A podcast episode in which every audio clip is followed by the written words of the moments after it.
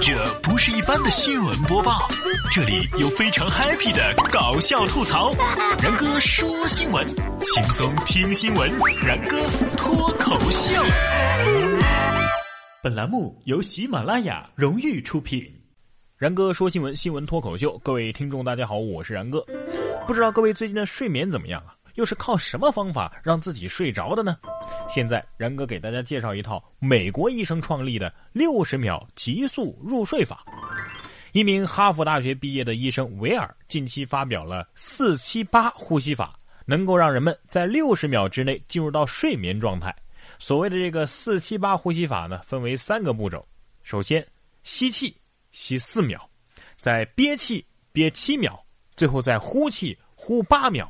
三次循环之后呢，就能够感受到睡意了，而且整个过程仅仅只有五十七秒。哎，建议大家每天做两次，练习六到八个星期，直到熟悉这个过程为止。呃，要是把这套动作做完，你确定是睡着了，而不是晕过去了？或者会不会有人苦练了一个晚上，然后就天亮了？相对于急速入睡法来说，然哥更需要的是早上六十秒急速起床法。还是让我来告诉各位一个最好的快速入睡的方法吧，那就是打开数学书开始解题。假设 Y 的大小是、呃呃、来听一个神奇的数学作业吧。说长春一个小学数学作业是数出一千粒大米。班主任表示，之所以留这道作业呢，是帮学生建立数的概念。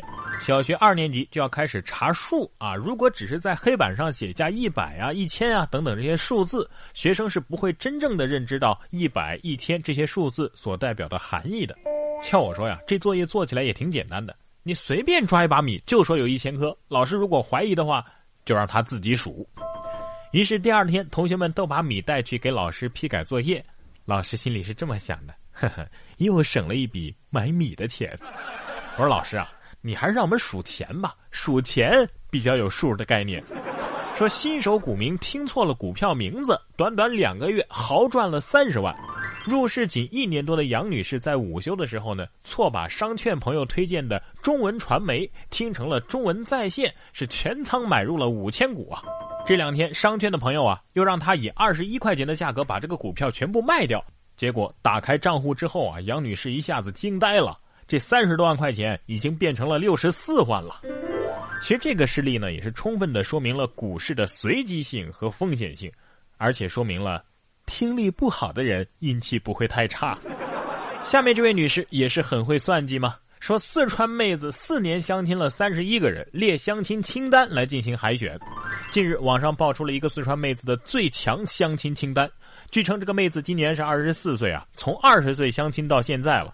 身为会计的他，清单上列出了三十一个海选人。这妹子是这样说的：喜欢的人呢，他又太屌丝了，想将就呢又觉得没面子，条件好的呢又没有安全感，条件差的物质上又满足不了。哎呀，这个妹子她单身的原因基本上已经很明显了。哎，我觉得吧，她可以利用她的优势开一家婚姻介绍所，然后把她记录的这些男士啊都介绍出去。八十五岁生日的那一天，他颤颤巍巍地拿起一支笔，写道：“老赵，八十六岁，妻子去世多年，不爱干净，说话的时候嘴角流哈喇子。今天我生日，他还不给我提前准备礼物，没诚意 ，pass 掉。”其实想找到如意郎君呢、啊，还是要多向下面这位妹子学习。说最帅交警哥与最美撑伞妹。七号，云南的永善县遭到了特大暴雨和冰雹袭击，正好在振兴大街信用联社路口执行任务的协警王富民冒雨指挥交通。这个时候呢，一个素不相识的白衣姑娘看到之后，立刻上前为她撑伞，直到大雨稍微停了下来，她才默默地离开。事后经过多方打听，这位协警王富民找到了姑娘，并且电话表达了谢意。哎呀，光打电话表达谢意怎么够啊？难道不应该吃顿饭、看场电影、逛逛公园、呃，旅游一次、谈场恋爱，然后回家见父母，再买套房子、办个结婚证吗？看到近期什么警察叔叔啊、兵哥哥呀，经常遇到这样的待遇啊，为了帮他们分忧，我已经决定要报考警校或者军校了。但是冒充的可不行啊！男子冒充军人与女大学生同居，还拍裸照发到了网上。九三年出生的戴某长期以武警陕西西安司令部军官等身份在网上社交，并且以这样的身份与西安某个高校的大学生惠某结识并且同居。二月，这个戴某更是在他的出租屋内趁惠某熟睡之机拍裸照，并且发布在了互联网上。目前戴某已经被刑拘。哎呀，不管你是大叔控、制服控、正太控、军人控，或者是然哥控哈，一定要注意安全第一啊！你说我咋就没就没就没遇到过这这这么好骗的女生呢？看着自己的脸，我不禁陷入到了深深的思考。嗯，我虽然颜值不高，但是我身高还是不错的嘛。不都是说男人一高遮百丑吗？不过下面这位不光是丑没遮到，还因为身高被打了。说三个男子比身高，被路过的一个矮个男人砍伤了。前不久啊，在这个保安松冈的李先生在酒吧内喝酒娱乐，与朋友呢在厕所内比身高。这时候后面进来了一个素未谋面的矮个男子，先是对他们几个呀骂了几句，之后呢就发展成为了肢体冲突。矮个男子持刀砍伤了李先生一行三人的手臂、肩膀等部位。目前三个人的医药费啊已经是花去了两万多了。为了节省开支，三个人当中呢还有两个人共用一张病床。哎呀，三个人有两个人共用一张病床，这这这值得深思啊。不过能砍到人家肩膀，说明这个男子其实也不是很矮嘛。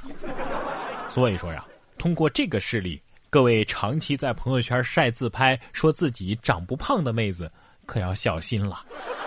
所以说还是要控制一下自己的情绪，不然的话，你看这个男子交通违法，在处罚书上签名骂人。三月一号，深圳交警在设卡查车的时候，一位包某因为在机动车驾驶室的前后窗视线范围内悬挂了妨碍驾驶人视线的物品，于是被罚以五十块钱记零分的处罚。在处罚决定书上签名的时候，这个包某签的是操，还有做操的操，你我的你，妈妈的妈。目前这个包某可能要面临行政拘留十天的处罚。哎呀，这位大哥，你爸妈给你起名字的时候，这这真真不负责任呢、啊，真是一个花样作死小能手。最后来说说一个即将消失的行业，数一数中国最古老的职业，这铁匠肯定是位列其中的。有一位五十岁的王师傅是河北正定县城最后一位铁匠，祖传下来的这个绝活就是锻造刃器。他打出来的菜刀啊，那锋利程度远远要好过市面上卖的菜刀。不过王师傅说呀，这个铁匠呢是养家不发家的职业，现在已经是没人干了，徒弟都不好找啊。知道为什么徒弟不好找吗？因为有工匠精神的人都去做手机了啊，比如说锤子手机什么的啊。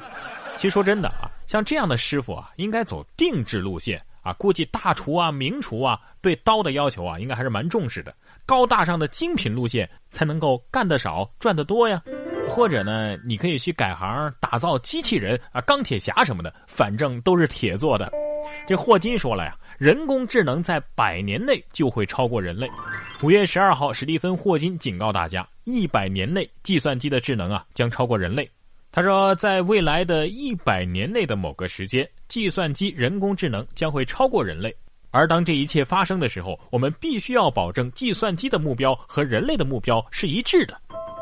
啊，好可惜啊，那个时候我恐怕已经死了吧。希望来世投胎的时候做个机器人啊，做一个功能最全的那种。哎，谁知道人类自己会不会就是被某种高智能的生物创造出来的呃，智能人 一点零 版本什么的啊。